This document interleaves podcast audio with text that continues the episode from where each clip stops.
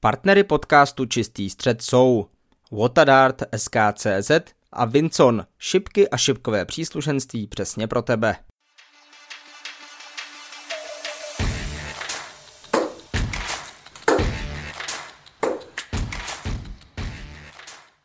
Příjemný dobrý den všem posluchačům podcastu Čistý střed. Hráč, který trefil jako nejmladší devítku v televizi, zároveň turnaj, který nabídl velké kontroverze z hlediska toho, jestli by bahrajnští šipkaři měli hrát světovou sérii, nebo také vzpoura nizozemských šipkařů v rámci dalšího turnaje světové série. To je všechno, co nás dnes čeká a mnohem víc nás toho ještě čeká společně s mým kolegou Karlem Jirákem, kterého po delší době zdravím zde do našeho virtuálního studia. Pěkné kuropění od Karla Jiráka, jak už jak již padlo. Já si opět samozřejmě na začátek neodpustím svůj předlouhý úvod, protože měli jsme přece jen trošičku delší odmlku s Petrem Hajesem. Já bych se chtěl omluvit za moji, za moji chybičku, kterou jsem v předchozím podcastu udělal. Já jsem totiž, když jsme hodnotili mistrovství světa, tak jsem v tom posledním podcastu jednou Brendana Dolena místo Brendanem nazval Glenem. Což jste si pravděpodobně nevšimli, nicméně já jsem si toho všimnul a bylo to z toho důvodu, že jsem zjistil informaci, kterou jsem chtěl zmínit, nakonec jsem na ní zapomněl, a to tu, že Glen Durrant po dlouhé době před televizními, obraz, před televizními kamerami byl v pozici nikoli v pouze komentátora, ale hráče, a to v rámci modus Super Series, což mě velmi překvapilo a doufal jsem, že je to taková předzvěst toho, že se možná Glen Durrant pokusí v Q-School, o které dnes taky bude řeč, urvat zpátky svou kartu, což se nakonec moje konspirace nepotvrdila, nicméně chtěl jsem toto zmínit a chtěl jsem říct, proč jsem řekl Brendanovi Glen, protože jsem myslel na toho Glena a nakonec jsem tu informaci nedokončil. Nicméně Q-School nás ještě čeká a já vám opět přeji pěkné kuropění. A Petře, ještě jsem chtěl říct jednu věc, protože s Petrem Hajesem jsme si psali a vymysleli jsme takovou, já se bojím toho výrazu, ale co jsme v podcastu, kulišárnu, kterou jsme si s Petrem vymysleli. Samozřejmě to, že se to uskuteční, má asi tak půlprocentní šanci, nicméně, jestli chcete náš podcast vypnout teď, tak to nedělejte, protože na konci přijde malé překvapení. Tak dlouhý úvod máme za sebou a můžeme se vrhnout právě na tu zmiňovanou Q-School tebou, protože to je turnaj, který z českého pohledu, můžeme říci, vypadal velmi dobře, velmi dlouho to vypadalo, že se podaří některou z karet získat, nakonec ale chyběly dva legy. A to jak Vítějovi Sedlákovi, tak Sašovi Maškovi. Oba dva byli jednu jedinou výhru od postupu. Asi bych začal u Saši Maška, protože u něj se čekalo, že by mohl hrát dobře, ale že by bojoval o kartu ještě poslední den v vlastně předposledním zápase nebo ve čtvrtfinále, tak to já osobně jsem už nepředpokládal. Já taky ne, no. A upřímně já se musím přiznat k tomu, že teďko trošičku skočím, ale ve chvíli, kdy ten boj o kartu prohrál Vítěj Sedlák, tak já jsem v tu ránu úplně zapomněl, že tam je ještě Saša Mašek a možná jsem nebyl sám, protože právě jak si zmiňoval, úplně jsme neočekávali, že bude Saša až takhle na dosah. Nicméně byl, takže jsem se pak vrátil ke sledování toho posledního rozhodujícího zápasu, který byl mezi ním a Jeffrey de Graafem, jestli se nepletu. Bohužel nakonec to nevyšlo, ale určitě Určitě velký respekt Sašovi a dal nám o sobě vědět a upozornil na to, že bychom na něj určitě zapomínat neměli. Zapomínat jsme samozřejmě neměli ani na Vítěje Sedláka a u něj se asi zastavím u jednoho jediného zápasu, který podle mě rozhodl o tom, že Vítěj tu kartu nemá, a to je utkání zpátku z druhého turnaje, kde ve třetím kole prohrál s Finem Janem Keskinarkausem. Dlouho jsem se učil jeho jméno, abych ho nepokazil, ale podařilo se. A nakonec tím, že Keskinarkaus nepředváděl úplně dobrý výkon, tak to vypadalo, že Vítěj postoupí, ale zahrál špatně a nepostoupil. Smíříš se nebo souhlasíš se mnou v tom, že to byl ten zápas, který rozhodl o tom, že Vítěj ne- nezískal kartu? Asi ano, no. Já právě jsem doufal, že ten zápas, který rozhodne o tom, že Vítěj získá kartu, byl právě ten zápas ještě v té first stage proti Andymu Battencovi, kde mu v podstatě opět, jak já rád říkám, Vítěj slezl z lopaty závěrem sto padesát pět a já jsem chtěl říct, toto bylo zavření sto padesát pět bodů na zisk karty, protože ten den to byl v podstatě jeho největší soupeř, který ho mohl potkat po tom, co už jako ty ostatní odpadly, takže v podstatě tím si, tím si víceméně Vítěj zajistil ten přímý postup do final stage. a pak jsem doufal, že už ho nic nezaskočí. No, je to takový, co by kdyby, no, tak prostě kdyby porazil toho Fina, tak by pak třeba zase prohrál s někým jiným. Ono je to jasný, že prostě ve chvíli, kdy někdo vyhraje, tak, tak pak na něj čeká zase jiný soupeř, který by ho nečekal v případě, že by prohrál a tak dále. Tohle to jsou opravdu hodně hluboké konspirace, konspirace a těch proměnejch je tam tolik, že nemůžeme úplně předjímat, co by kdyby, nicméně ano. V podstatě Víťa byl jeden zápas od zisku karty. Samozřejmě nejpravděpodobnější varianta je, že to byl právě ten, který si ty zmiňoval. Pojďme se přesunout od toho tebou zmiňovaného co by kdyby a vraťme se do reality k těm, kteří skutečně kartu získali. Začnu v evropské části, protože tam máme dvě velká prvenství. Poprvé si profesionální okruh vyzkouší reprezentante Nového Zélandu a Itálie, jakožto stálí členové. Mikael Turetta z Itálie a Haupaj Puhl z Nového Zélandu budou hrát následující dva roky nejen turnaje Players Championship, ale budou se měřit s dalšími sto dvacet šest soupeři. Co říkáš na to, že zrovna Itálie, která není úplně tím hlavním favoritem na zisk karty, z ničeho nic vyletěla a bude mít svého zástupce právě ve sto dvacet osm nejlepších? Tak jak jsme ji zmínili, tak ta Q-School je nevyzpytatelná a nemůžeme než říct, že si toho Turetta zasloužil. Tak my už jsme měli možnost ho sledovat v rámci World Cupu, mám pocit, a nehrál tam vůbec špatně, to tak uvidíme, jak se, jak se popere s tím tlakem mezi profesionály. Ono samozřejmě, co se týče Haupaje Puhy, tak ano, o tom už se také dlouho konspiruje, že by mohl být adeptem na zisk té karty, což se podařilo, potvrdilo se to. No, uvidíme, kam dál povedou jeho kroky. Stejně tak tomu bude u francouzského reprezentanta Thibaulta Tricola.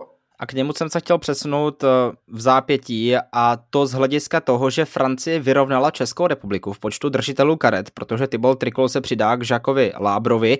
Který z nich podle tebe bude lepší? Protože za mě osobně Thibault Tricol převažuje svého krajana spoluhráče z World Cupu. No je to tak, ono, když se podíváme na ten žebříček Order of Merit, tak Jacques Labre tam toho za poslední sezónu úplně moc neuhrál, tak uvidíme, no. Nicméně v tuto chvíli je jasné, kteří francouzští reprezentanté budou hrát World Cup. A velmi pravděpodobně je jasné, kteří čeští reprezentanté budou hrát World Cup. Nezměnili se ale něco ještě, protože přece ten žebříček se uzavírá tuším někdy v dubnu, kdy už jsou za námi nějaké turné evropské série, nebo evropské tour v tomto případě, takže kdo ví, třeba Vítěj Sedlák nebo nějaký z dalších Čechů udělá dobré výsledky, ale to nepředbíhejme a nekonspirujeme asi tímto směrem. Přesunu se do britské části, možná ještě zmíním z toho S T evropské, že tedy postoupil například i zmiňovaný Andy Buttons, který porazil v jednom z turnajů i té Final Stage Vítěje Sedláka a ten den kartu získal. V britské části zde mám takové téma, a to konkrétně mladí šipkaři, protože Leighton Bennett v osmnácti letech získal profesionální kartu a zařadí se tak po bok dalších teenagerských kolegů, jako je například, například Luke Littler. Zároveň ještě Final Stage hrál Thomas Banks, sedmnáctiletý chlapec, kterého bystří fanoušci pamatují z U K Open, kde prohrál ve čtvrtém kole s Gerwynem Pricem. Ale ta otázka na tebe je taková, jestli si myslíš, že teď je ta fáze, kdy postupně pomalu, ale jistě začnou šipky přebírat mladí hráči a vystřídají ty hvězdy, jako je tedy teď už býval Barneveld, Taylor, Peter Wright a podobně. Já si to úplně nemyslím a to je právě i z toho důvodu, že jak ty jsi zmínil to mladé finále v té anglické, v tom anglickém finále, tedy Q-School, nevím, který to byl den, nicméně bavíme se o tomto zápase, tak tam to bylo strašně nespravedlivý, když si to vezmeme z českého pohledu, protože v tom finále oba dva hráči hráli průměry něco kolem osmdesáti a opravdu to byl velmi nekoukatelný zápas. A Vítěj Sedlák by oba dva naprosto roznesl na kopitech. No.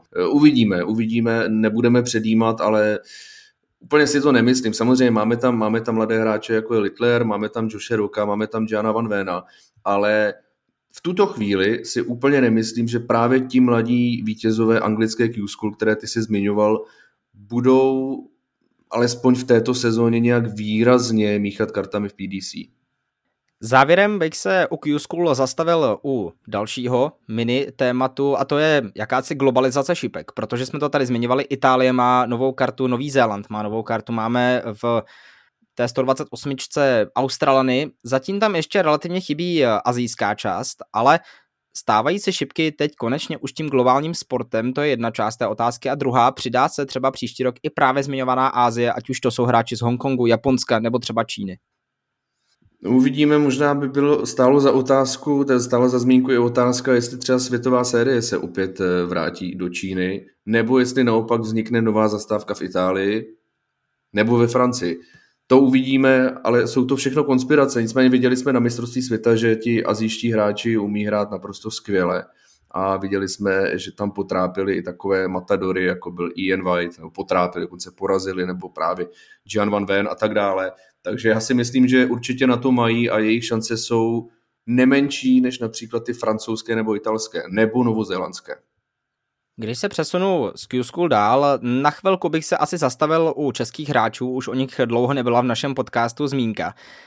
Jak můžeme očekávat vývoj aktuální sezony letošního roku z pohledu české dvojice Adam Gavlas, Karel Sedláček? Můžeme se dočkat toho, že se navrátíme zpátky do nějakého pozitivnějšího trendu? My, když jsme se vlastně bavili s Radkem Šulcem při preview mistrovství světa, tak on zmiňoval jakousi stagnaci. Tak přijde letos ten zlom, nebo naopak budeme stagnovat dál, nebo ještě hůře se nám podaří propadnout se kousek níž?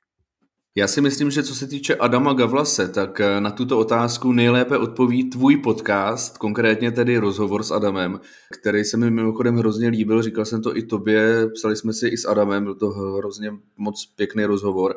Bylo vidět, že Adam to má v hlavě srovnaný, teďko má prostě nějaký čas na odpočinek, teďko už zase tolik ne, ale odpočíval teď nějaké dva měsíce. A já v jeho případě bych úplně neměl strach z toho, že rozhodně jeho hra bude lepší než v té loňské sezóně. Co se týče Karla Sedláčka, to je pro mě i pro tebe v tuhle chvíli asi velká neznámá.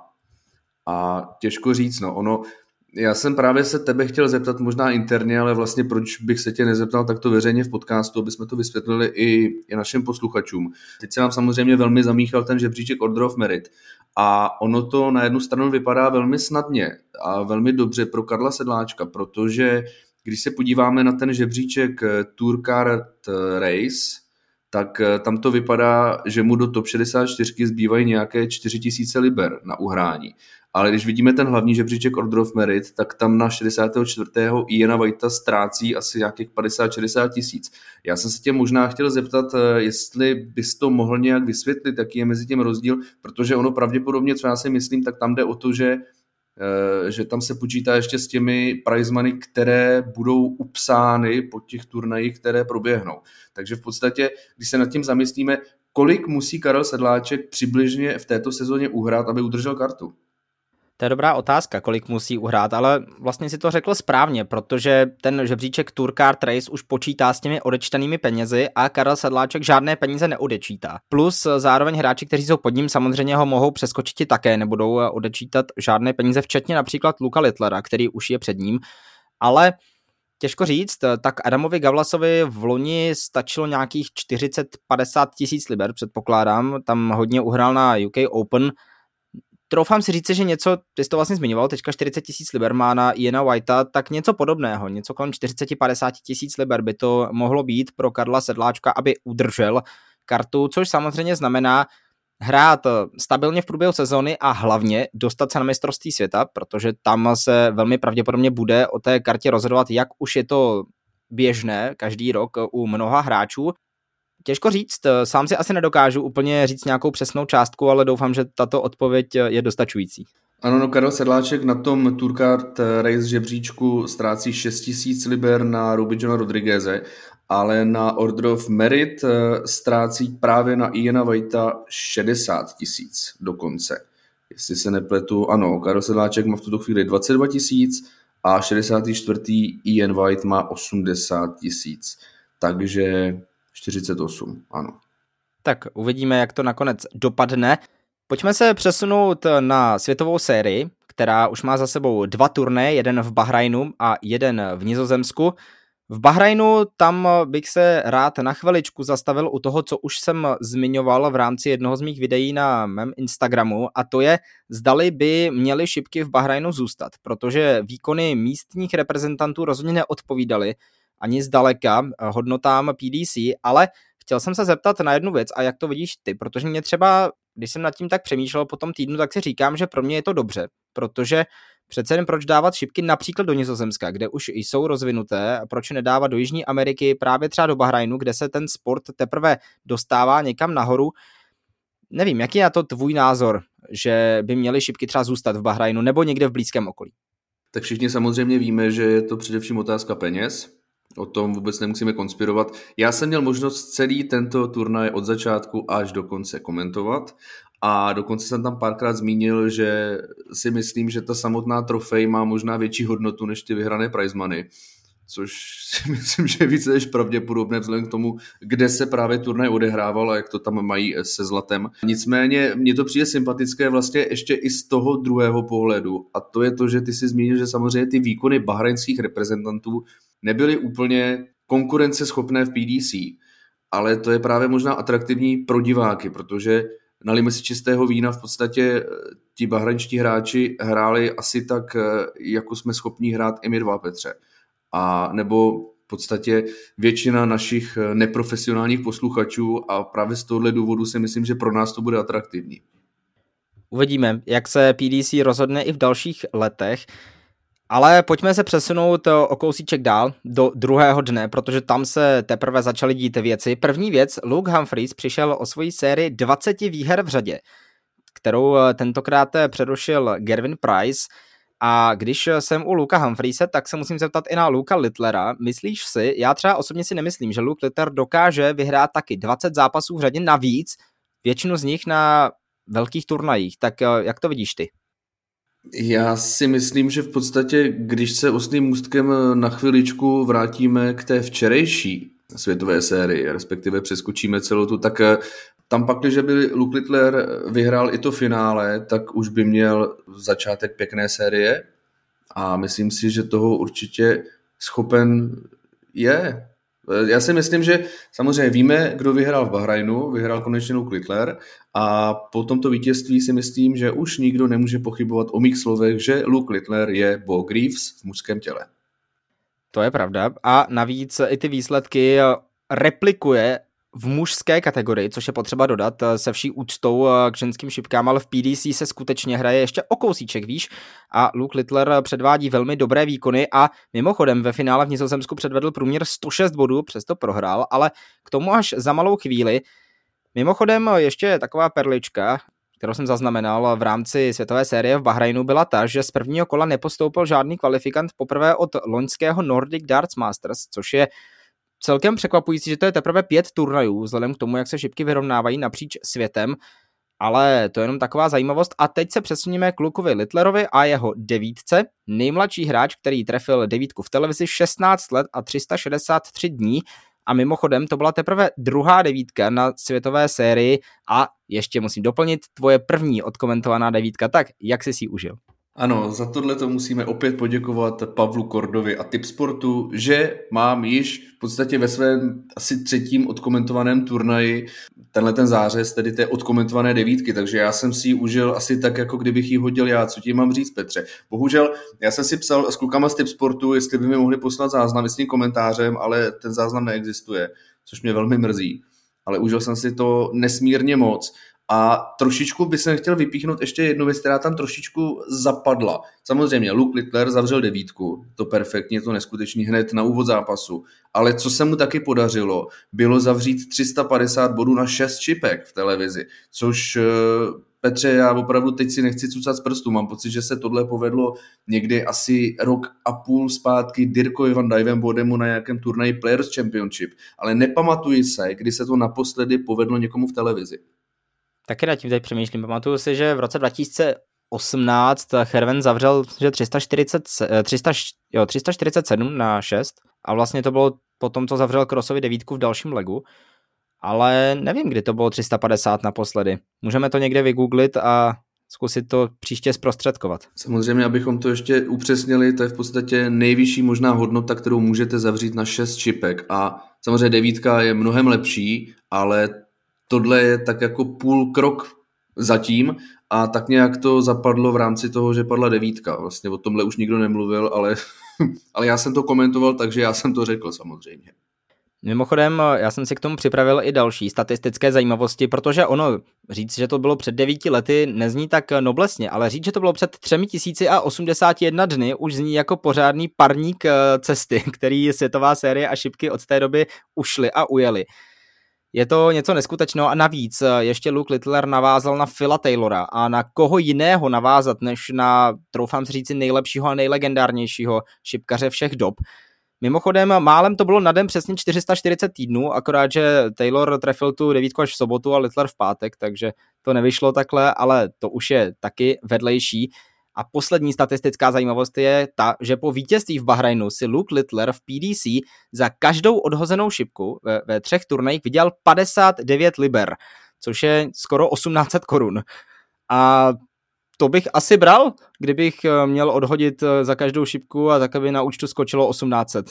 To je krásný, no. Je to hezký počítat na šipky. Já samozřejmě, já samozřejmě se živím primárně herectvím a v podstatě herci to mají tak, většina z nás to má tak, že jsme placení za natáčecí dny a vlastně vůbec nezáleží na tom, jestli tam jste dvanáct hodin nebo deset minut. A právě jednou jsem měl krásný natáčecí den v seriálu Atentát, kde jsem opravdu strávil pouhých dvacet minut. V rámci maskérny a všeho a tam jsem si právě přepočítával, kolik beru za vteřinu. A to připomnělo mi to právě to, že ty to jako počítáš na šipky. Je to ano, určitě brali bychom to všichni takhle. Já jsem se to počítal třeba jako na slovo, že, že by to... Jo, tak to by bylo ještě, no, to by bylo ještě víc, no, ale, ale v podstatě počítal jsem svůj honorář na vteřinu, ale to prostě tak jako z nudy člověk občas dělá. Čím samozřejmě se nechci rouhat a nechci, aby to vypadalo, že se topíme v penězích, ale říkám, občas to prostě vyjde tak, že máte jeden obraz, který je na první dobrou hotovej, ale jste placení za natáčecí den, no, takže pak si říkáte, hm, kdybych tolik bral za vteřinu celý život, tak to by bylo krásný. Mimochodem, Luku Littlerovi v době, kdy Phil Taylor trefil tu zmiňovanou devítku, bylo osm let. Mně bylo tuším třináct tou dobou a tak nějak jsem se poprvé seznamoval se šipkami. A od té doby jsme dlouho čekali a ty jsi měl to štěstí, že jsi mohl devítku odkomentovat. Já už jsem párkrát, vlastně jsem komentoval šipky asi mnohem víckrát než ty a ještě se mi to nepoštěstilo. Ale já jsem si zase teďka užil na začátku ledna komentování zápasu o bronz hokejových dvacítek a velký obrat z dva pět na osm pět a každý to má nějak jinak.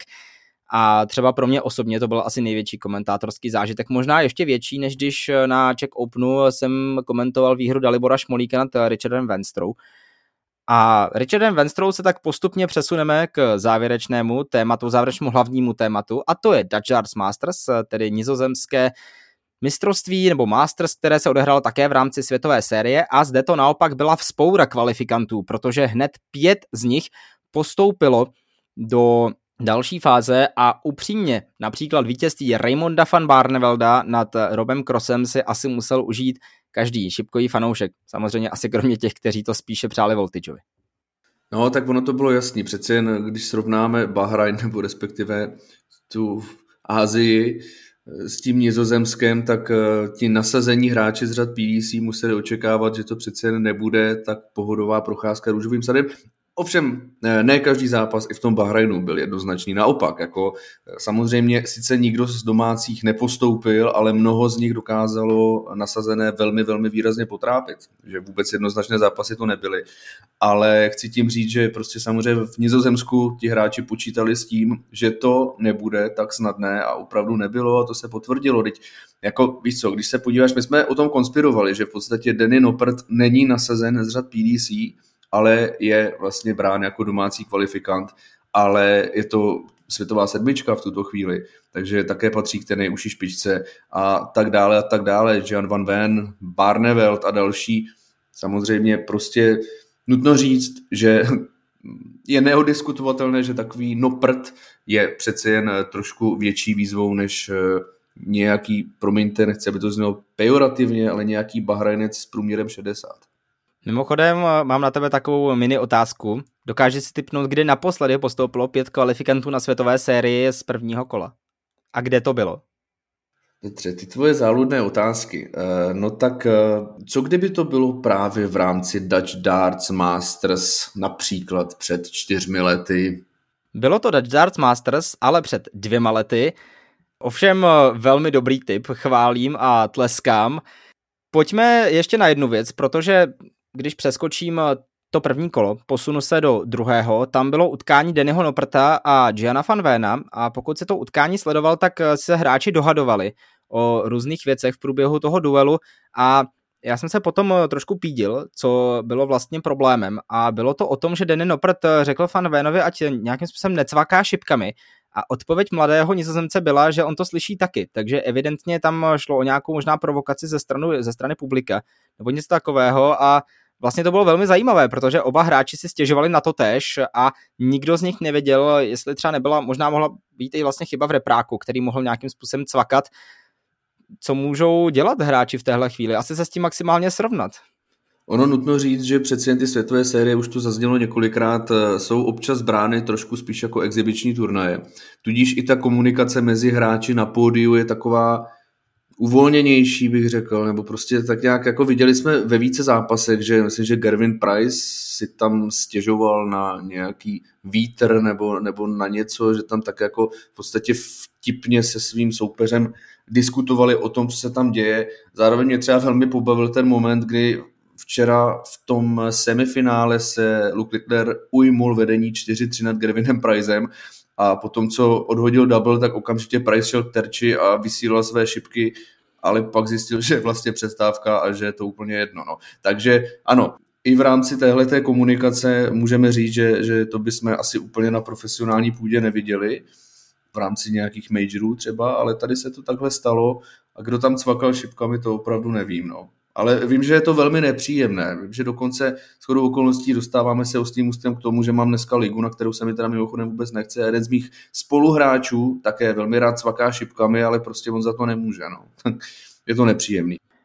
Tak doufejme, že se to bude dít maximálně v rámci turnaju světové série a nebudeme to muset řešit na nějakých major turnajích, kde by dost pravděpodobně byla ta konverzace o dost vyostřenější. Byť zrovna Danny Noprth a Gian van Veen jsou velcí kamarádi a tréninkoví partneři, takže tam by to asi nedošlo do žádného extrému. Ovšem, pokud by se třeba někde na velkém turnaji potkali Gerwyn Price a Kim Huijbrechts nebo někdo podobný s Kimem Huijbrechtsem, tak by to dost možná způsobilo možná i nějakou drobnou potyčku na pódiu, což na druhou stranu je něco, co trošku i šipky propaguje, byť takovým tím stylem, že negativní reklama taky reklama. Je to tak, je to tak, ale mě to vůbec nevadí. A ještě jsem se chtěl zastavit právě u toho, že zápasy mezi Gerwynem Pricem a Lukem Littlerem nám můžou přinést opravdu velkou zábavu, protože viděli jste už v šestnácti, pardon, v sedmnácti letech teď už tu Littlerovou trošku možná aroganci. Mi se tam hrozně líbilo, když on nezavřel těch sto sedmdesát nebo nepokusil se proti Humphreyovi zavřít sto sedmdesát, jenom si sehrál.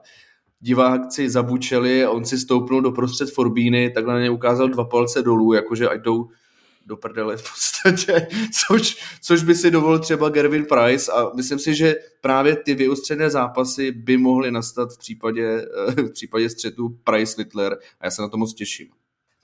Relativně vyostřené bylo i finále. Michael van Gerwen, Luke Littler, přece jen šlo o odvetu za finále v Bahrajnu a Michael van Gerwen, jak jsem četl na jednom z článku, uhájil domácí půdu. Tentokrát se mu podařila ta odplata a to i přesto, že hrál o šest bodů nižší průměr. Průměr lehce přes sto, Luke Littler, už jsem to zmiňoval na začátku, průměr sto šest, přesto to nestačilo. Ale Michael van Gerwen, zdá se, že na domácí půdě se zaprvé dokázal dobře nahecovat a za druhé před blížící se Premier League je to ukázka toho, že snad už ho ty zuby konečně netrápí a bude moci předvádět nejlepší výkony. Ano, ale také nutno říct, že domácí publikum možná více fandí Littlerovi. Jo, viděli jsme to, viděli jsme to ve všech těch zápasech, že v podstatě domácí, nedomácí, je to jedno, je tam Littler, tak mu fandíme. Ale tuším zajímavá informace nebo zajímavá věc, kterou řekl, myslím, že Radek Schulz to komentoval, že možná Michael van Gerwen konečně našel soupeře. Takže bychom mohli být do budoucna svědky velmi vyostřených derby na úrovni Taylor Barneveld právě mezi Gerwenem a Littlerem a to by bylo super. Zároveň určitě očekáváme další poskok Luka Littlera žebříčkem a zde já už jsem ti psal, že mám pro tebe připravenou zajímavost, která úplně nesouvisí se šipkami, ale minule jsme mluvili o tom, že Luke Littler se stal jakýmsi skokanem historie s poskokem asi o sto třicet pozic.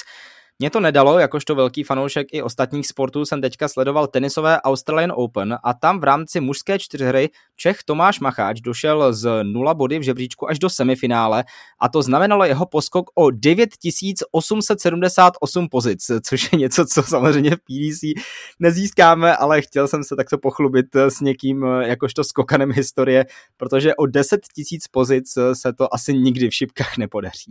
Tak co, co na to vlastně říkáš?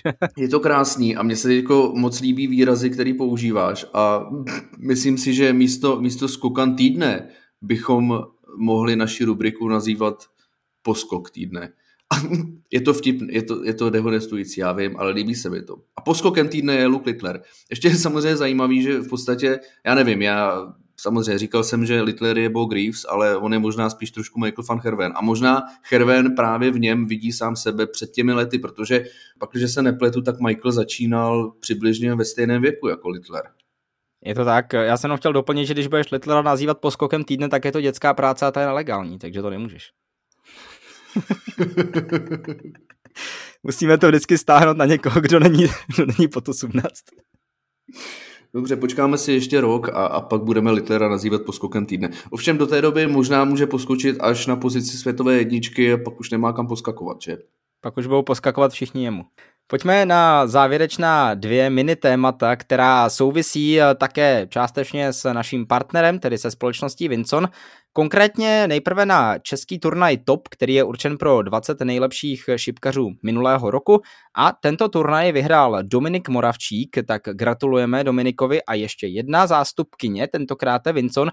Nedávno se hrálo mistrovství Slovenska, Michaela Jamnická nejprve vyhrála kategorii juniorek a zároveň se umístila jako vicemistrně Slovenska mezi ženami, takže takové to, tak, tak to menší pogratulování z naší strany. A ještě jedno mini téma, ty jsi tady zmiňoval modus Super Series a diváci byli svědky velmi zajímavého pokusu o devítku, protože Connor Scott si připravil po šesti šipkách sto padesát a naprosto na féra šel zkusit tři buly.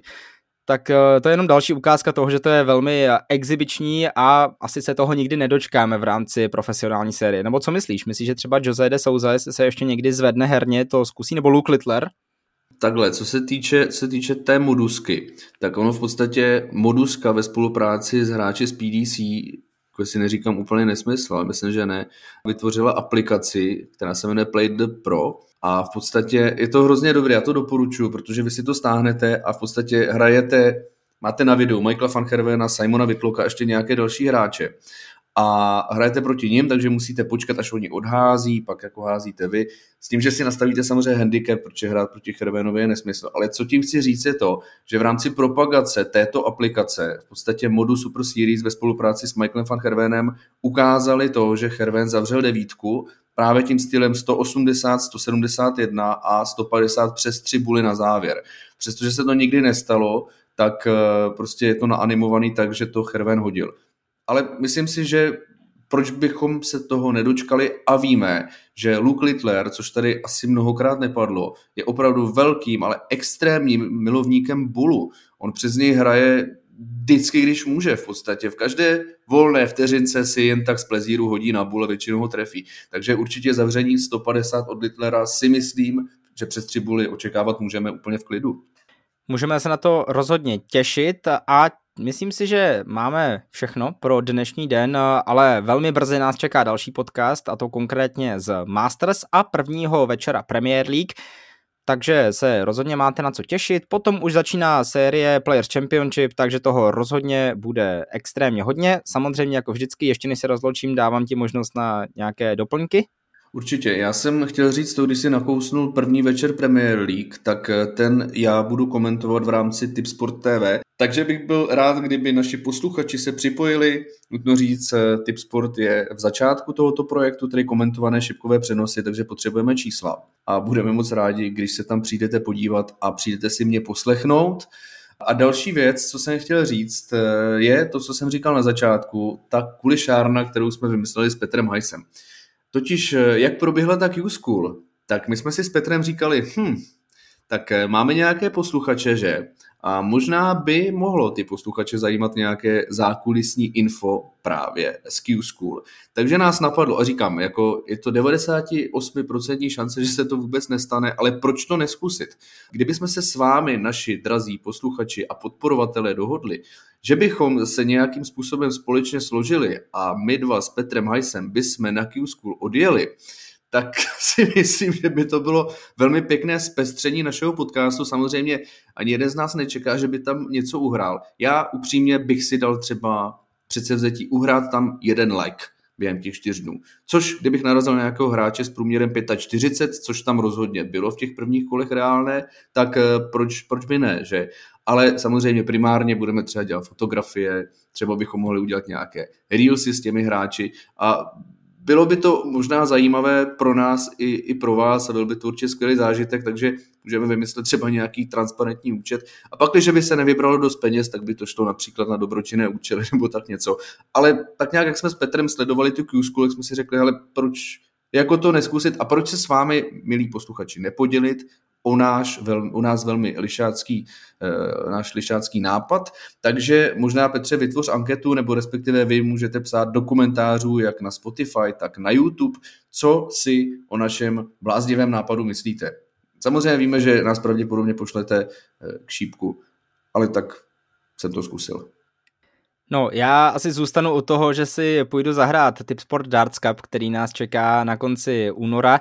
Nevím, ty nakonec asi si říkal, že nemůžeš, předpokládám. No já ještě nevím, uvidíme, uvidíme, jak mi to vyjde, ale s největší pravděpodobností ne, když mě to mrzí, protože jsem tam chtěl být a samozřejmě ty místa jsou omezený, takže si je určitě zabukujte, protože můžete se u terče pravděpodobně potkat třeba i s Vítějem Sedlákem, protože ten mám pocit, že to teď dvakrát po sobě vyhrál a nevidím důvod, proč by to nepřišel zkusit vyhrát po třetí. Vzhledem k tomu, že to je netelevizní turnaj, tak by to teoreticky mohlo hrát i mimo, nebo respektive jako hráč P D C, když si nejsem jistý, jak by to bylo se smlouvami. Takže buď Vítěj Sedlák, anebo se samozřejmě můžete potkat i se mnou mimo terč, můžeme si je popovídat. Možná ještě dotiskneme nějaké plakáty, takže bude k dispozici si i vyzvednout plakát podcastu Čistý střed. Promiň, nebo placku samozřejmě. Nebo placku, ty já tam vezmu všechny. Ale některé už jsem rozdal, postupně už to rozdávám, takže se toho taky uh, zbavuju, jak jenom můžu a kudy chodím. Ale takže tohle bylo ještě k Tipsportu. Teď nás čeká další podcast z Masters, což je čtvrtého února, případně pátého února. A rovnou tam shrneme i, i samozřejmě první večer Premier League. Přesně tak, shrneme k tomu i první večer Premier League. Teď už se ale s vámi rozloučíme, mějte se krásně, pěkné kuropení a u podcastu Čistý střed. Mimochodem prvního února, protože bude rozhovor, zase naslyšenou. Pěkné kuropení a vzhledem k tomu, že je neděle, tak přejeme všem, kdo dnes budou hrát ligovou soutěž, ať to lítá. Partnery podcastu Čistý střed jsou Watadart, S K C Z a Vincon, šipky a šipkové příslušenství přesně pro tebe.